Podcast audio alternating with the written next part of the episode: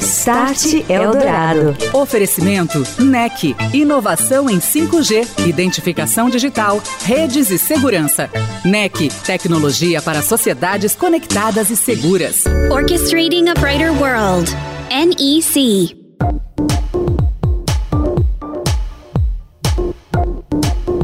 Olá, muito boa noite para você que acompanha a programação da Rádio dos Melhores Ouvintes, aqui na Eldorado FM, em 107,3 no rádio, também no nosso site, aplicativos, canais digitais e na Alexa. Está começando agora o Start Eldorado, falando de tecnologia, transformação digital, seus impactos na sociedade. E hoje, o nosso convidado para falar de vários assuntos é o superintendente executivo da Anatel, a Agência Nacional de Telecomunicações. Estará comigo daqui a pouquinho Abraão Balbino e Silva e vamos falar sobre os novos programas da entidade que regula todo o setor de telecomunicações no país. Entre os destaques do nosso papo, o programa Poste Legal, que visa tornar esses pontos hubs de conectividade nas cidades, compartilhando o uso entre empresas de telecom e de energia elétrica, os incentivos às redes de 5G privativas, o desligamento das redes 2G e também 3G, previsto para 2028, com a relicitação dessas frequências, aproximação da agência com operadoras e ISPs. Start Eldorado. E eu recebo nesta noite Abraão Balbino, ele que é superintendente executivo da Anatel. Boa noite, Abraão. Prazer em contar com a sua presença aqui. Como vai? Muito boa noite, é um prazer estar aqui. Boa noite a todos os nossos ouvintes. Obrigado pela presença. Anatel que tem muitas frentes, muitas linhas de atuação inclusive como uma das grandes bases, órgãos aí, fiscalizadores e reguladores de toda essa conectividade, essa demanda que a gente está observando aqui no mundo dos negócios. Queria que você começasse nos contando, Abraão, um pouquinho mais sobre o programa Poste Legal, que pretende, né, ali numa atuação conjunta com a ANEEL, tornar o Poste um hub de conectividade para cidades, para empresas, enfim, fomentando toda essa demanda aí que a gente está encontrando. Como é que isso está andando, caminhando? Bem, eu acho que qualquer cidadão brasileiro que anda na rua e vê aquele emaranhado de fios nos postes deve se assustar com aquilo e muitas vezes até se preocupar: será que eu vou tomar choque? Bom, a, a grande verdade é que a maior parte dos fios que estão nos postes eles são cabos de telecomunicações, cabos de cobre, cabos de fibra ótica. E o que acontece? É, por muitos anos é, houve uma, um, uma grande discussão e, ao mesmo tempo, um grande impasse, essa aqui é a grande verdade, em relação às obrigações de quem fiscaliza, é, quem cumpre, quais são as regras e quais são os, os uh, digamos assim, os custos para que, que devem ser devidamente repassados para a organização da ocupação. E o programa Poste Legal é um programa que foi é, instituído pelo Ministério das Comunicações, que traz diretrizes, mas que no fundo, no fundo, ele serve de base para a elaboração de uma resolução conjunta da Anatel com a ANEEL, que vai é, estabelecer não só quem vai é, reorganizar os postos, como que vai reorganizar, em quanto tempo e de maneira a evitar os riscos e, e, e os problemas de segurança que assolam o Brasil afora na relação ao uso dos postos. É uma reclamação, inclusive, há uma certa colocação das empresas de fibra, de redes neutras, que a gente vê muitas aqui, ISPs, provedores de internet, de que muitas vezes, no, caso de uma cidade, poder público vai efetuar ali algum tipo de serviço, às vezes arrebenta o poste quebra a fibra. Fibras enterradas ainda, eh, creio que é um volume baixo, mas a, a ideia então seria você mapear tudo isso e além de abrir a possibilidade de você colocar, passar novos serviços ali no poste também. Isso. É, se a gente for tentar fazer uma comparação, se a gente for voltar talvez séculos atrás, quando a gente não tinha uma companhia é, que fazia limpeza urbana. O que, que as pessoas faziam? Cada um botava o seu lixo na rua e ninguém catava o lixo e ficava o lixo de todo mundo e é, o que a gente chama na economia de tragédia dos comuns. O caso dos postos é parecido. Pelas, por uma falta de uma regulamentação mais precisa e ao mesmo tempo com é, é, obrigações é, e ao mesmo tempo um modelo de sustentabilidade econômica para isso, nós chegamos a um ponto em que é, todo mundo perde.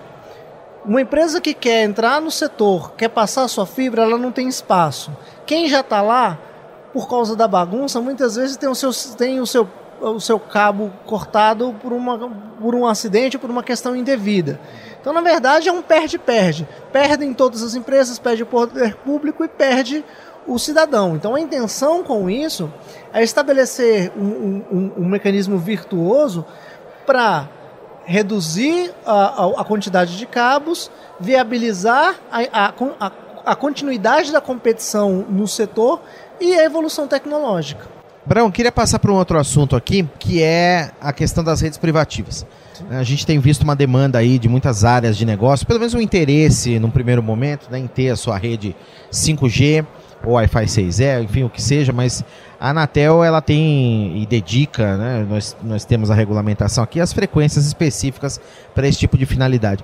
Queria saber do lado da agência reguladora como é que está isso, essa, vocês têm percebido essa, essa demanda, essa procura, é, e estão agilizando também esse processo? Bem, é, primeiro que nós precisamos compreender que a nova geração tecnológica que a gente está vivendo, você mencionou o 5G, o próprio Wi-Fi 6E, são é, tecnologias que elas são transformadoras. O principal é, beneficiário delas é o ambiente corporativo, as indústrias, pelo potencial trans de transformação digital que ela tem dos processos produtivos.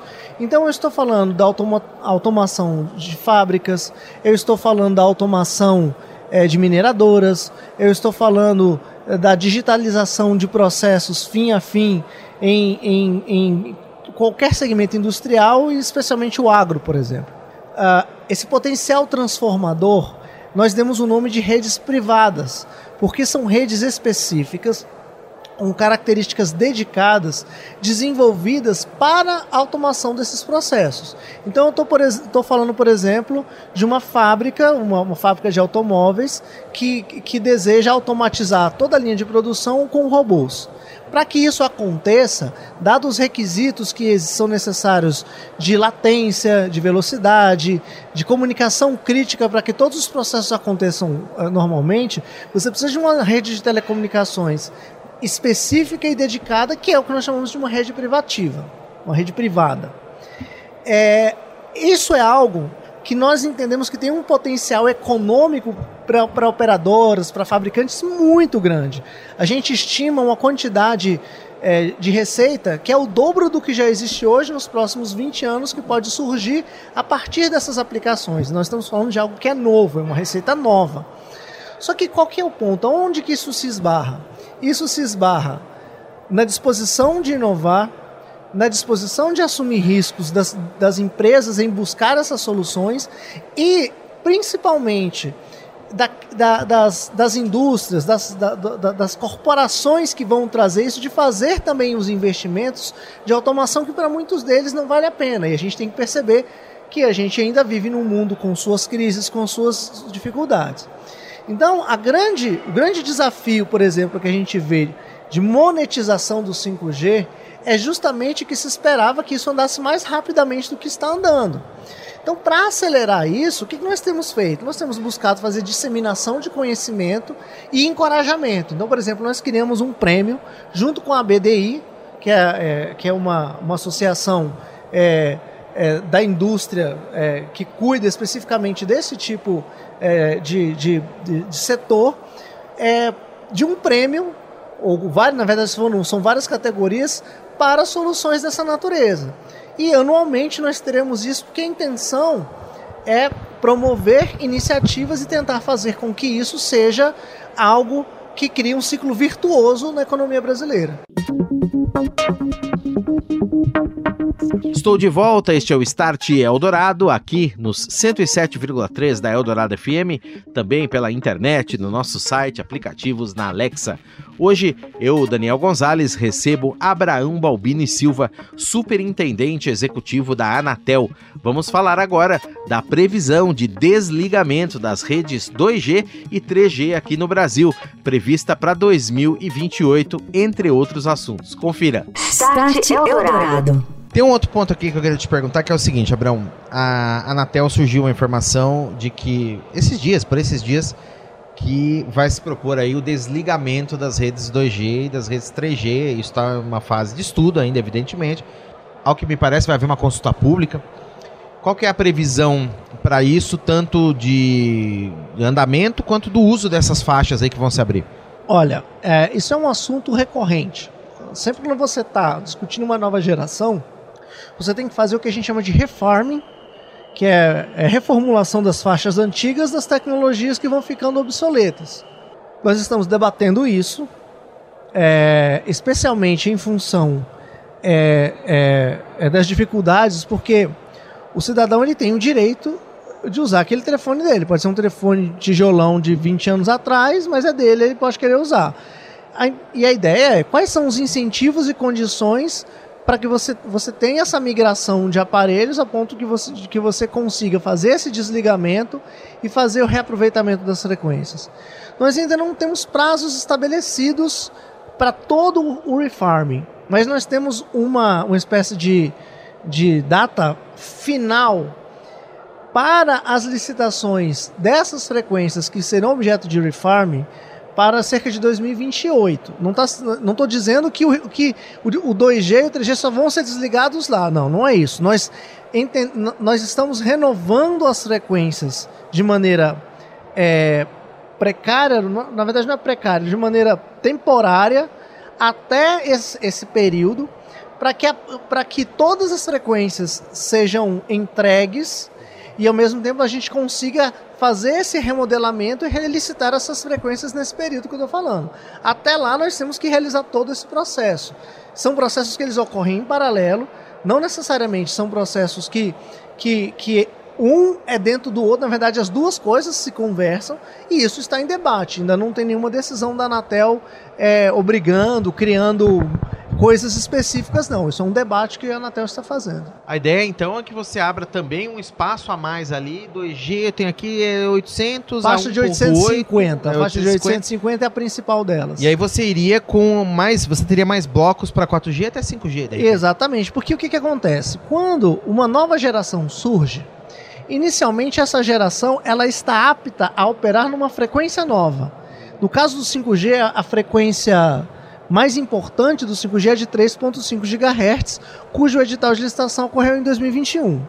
Só que com os anos vão passando, os fabricantes começam a disponibilizar essa, essa nova tecnologia em frequências antigas, o que permite que quando você faz essa limpeza de frequência, os, os, as empresas podem utilizar essas frequências antigas para tecnologias novas. E falando em tecnologias novas, não sei se eu vou me adiantar demais, mas nós já vemos aqui alguma coisa, algum tipo de aplicação, exemplo de 6G. E há toda uma discussão também, aí parece que é uma questão com satélite, tem outra discussão mais difícil. Bom, vamos lá.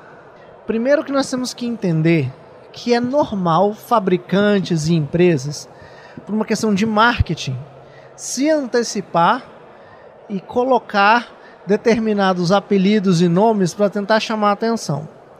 Eu, como não sou novo no setor, eu me lembro que em 2004 para 2005 eu trabalhava numa empresa e nós compramos vários equipamentos 4G, que de fato só foi implantado no Brasil em 2013.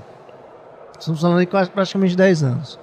O 6G, enquanto uma tecnologia padronizada e ao mesmo tempo é, harmonizada mundo afora, ela está começando a ter o que nós chamamos de documentos de visão. O que é documento de visão? O que eu quero que seja o 6G? Quais são as funcionalidades que o 6G vai ter? Quais são as capacidades que ele vai ter? O que vai ter de inovador no 6G? Ou seja, um debate visionário, ainda de conceito, está começando agora. As primeiras normas de visão estão saindo agora. Então, nada que o consumidor, a pessoa veja falando isso aqui é 6G, é 6G. Só que existe uma outra confusão. Porque as, às vezes as pessoas é, é, confundem 6G de sexta geração com 6G de faixa de 6 GHz, que é uma coisa completamente diferente. O 5G também acontece, a, a gente tem em casa exatamente. Lá, 5G, Aquele 5G do seu Wi-Fi em casa é porque é, é o Wi-Fi que está usando a frequência de 5 GHz, não tem nada a ver com a tecnologia móvel 5G. A mesma coisa acontece com o 6G, porque o Wi-Fi 6E que é uma tecnologia de Wi-Fi que a gente usa na nossa casa, mais rápida, mas ela é uma tecnologia que opera na faixa de 6 GHz. E aí muita gente quer criar essa confusão para tentar vender alguma coisa que não existe. A tecnologia de sexta geração da telefonia móvel ainda está começando a ser discutida. Muito bem. A Anatel tem se aproximado, Abrão, de empresas, de. A gente tem um mercado, por exemplo, aqui no Brasil, de milhares de provedores, ISPs, os chamados provedores de internet, muitos deles restritos ali a, a, a, cidades médias, até pequenas, ou às vezes até um bairro dentro de uma cidade, ou uma região, aqui em São Paulo, Zona Leste, por exemplo, temos vários aí, provedores, é, que usam redes de fibra, e muitos deles é, querem é, também e partem se expandir para uma expansão via redes neutras, por exemplo. A Anatel é, faz algum tipo de consultoria, ou de mentoria, ou de aproximação com empresas ou até operadoras. Temos empresas, por exemplo, que têm a, a fibra mais o 5G. Como que é o, o, trato da Anatel com esses, esses entes de mercado aí? Bom, em primeiro lugar que o surgimento desses agentes é, demonstra a capacidade empreendedora do nosso país e isso é algo que há muitos anos nós já detectamos e há muitos anos que nós temos ações para estímulo ao surgimento e à manutenção dessas empresas. Então eu posso mencionar várias ações que a Anatel tomou nos últimos 10, 15 anos. Hoje em dia, é, eu posso dizer que quando nós começamos a fazer isso, 92% do mercado estava na mão das grandes empresas, 8% na mão dos pequenos. Quando a Anatel começou a fomentar isso, era essa a realidade. Hoje nós temos 54% do mercado na mão das pequenas e o restante na mão das grandes. Então, isso foi uma prova do que as ações que nós fizemos deu certo. E nós continuamos fazendo, especialmente na questão de disseminação de informações.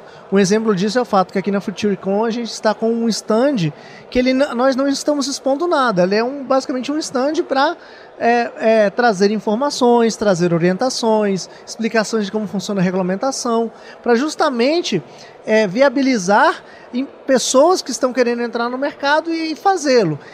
Agora, a principal ação que nós fizemos foi justamente desregulamentar o setor. Uma empresa que ela começa hoje pequenininha, ela não precisa de nenhuma licença até ter 5 mil usuários. Ela só precisa ter uma licença quando tem 5 mil usuários. E além disso, ela gosta de várias facilidades, várias assimetrias que nós dizemos. Não precisa cumprir vários regulamentos justamente para ter essa vantagem de entrar no mercado. Abraão Balbino, ele que é superintendente executivo da Anatel, conversando conosco nesta noite aqui no Start Eldorado. Abraão, um abraço, obrigado, até a próxima. Boa noite. Muito obrigado, boa noite, foi um prazer. Start Eldorado. E está concluída mais uma etapa da fase de desenvolvimento do DREX, o Real Digital, o projeto piloto que vem acontecendo, liderado por um consórcio de empresas e também pelo Banco Central. A TecBan, empresa de soluções que integram o físico e o digital, gerando eficiência para o ecossistema financeiro, instalou com sucesso, junto ao Bacen, o novo validador para execução das operações do projeto piloto do DREX, ou Real Digital, como prefira. Essa companhia encabeça um consórcio integrando ainda o Banco da Amazônia e outras nove instituições, entre elas o CPQD, a AWS, a ClearSale e o PinBank Brasil. São mais de 30 pessoas dedicadas para as atividades do projeto piloto e as entregas previstas no plano de trabalho do Bacen sobre o Real Digital. Um dos grandes diferenciais desse projeto é a integração justamente de serviços oferecidos pelos diferentes participantes do consórcio. Alguns têm expertise no desenvolvimento blockchain, outros em redes privadas e também em temas como tokenização, segurança, privacidade e serviços computacionais em nuvem. O Drex, ou Digital Real EX será uma moeda digital brasileira produzida e regulamentada pelo Banco Central do Brasil, a ser utilizada como a versão digital do real brasileiro. Não é uma criptomoeda. É esperado que o lançamento do real digital ocorra para toda a população até o final de 2024, de acordo com a projeção mais recente do Banco Central. Você ouviu Start Eldorado. Oferecimento NEC, inovação em 5G, identificação digital, redes e segurança. NEC, tecnologia para sociedades conectadas e seguras. Orchestrating a Brighter World. NEC.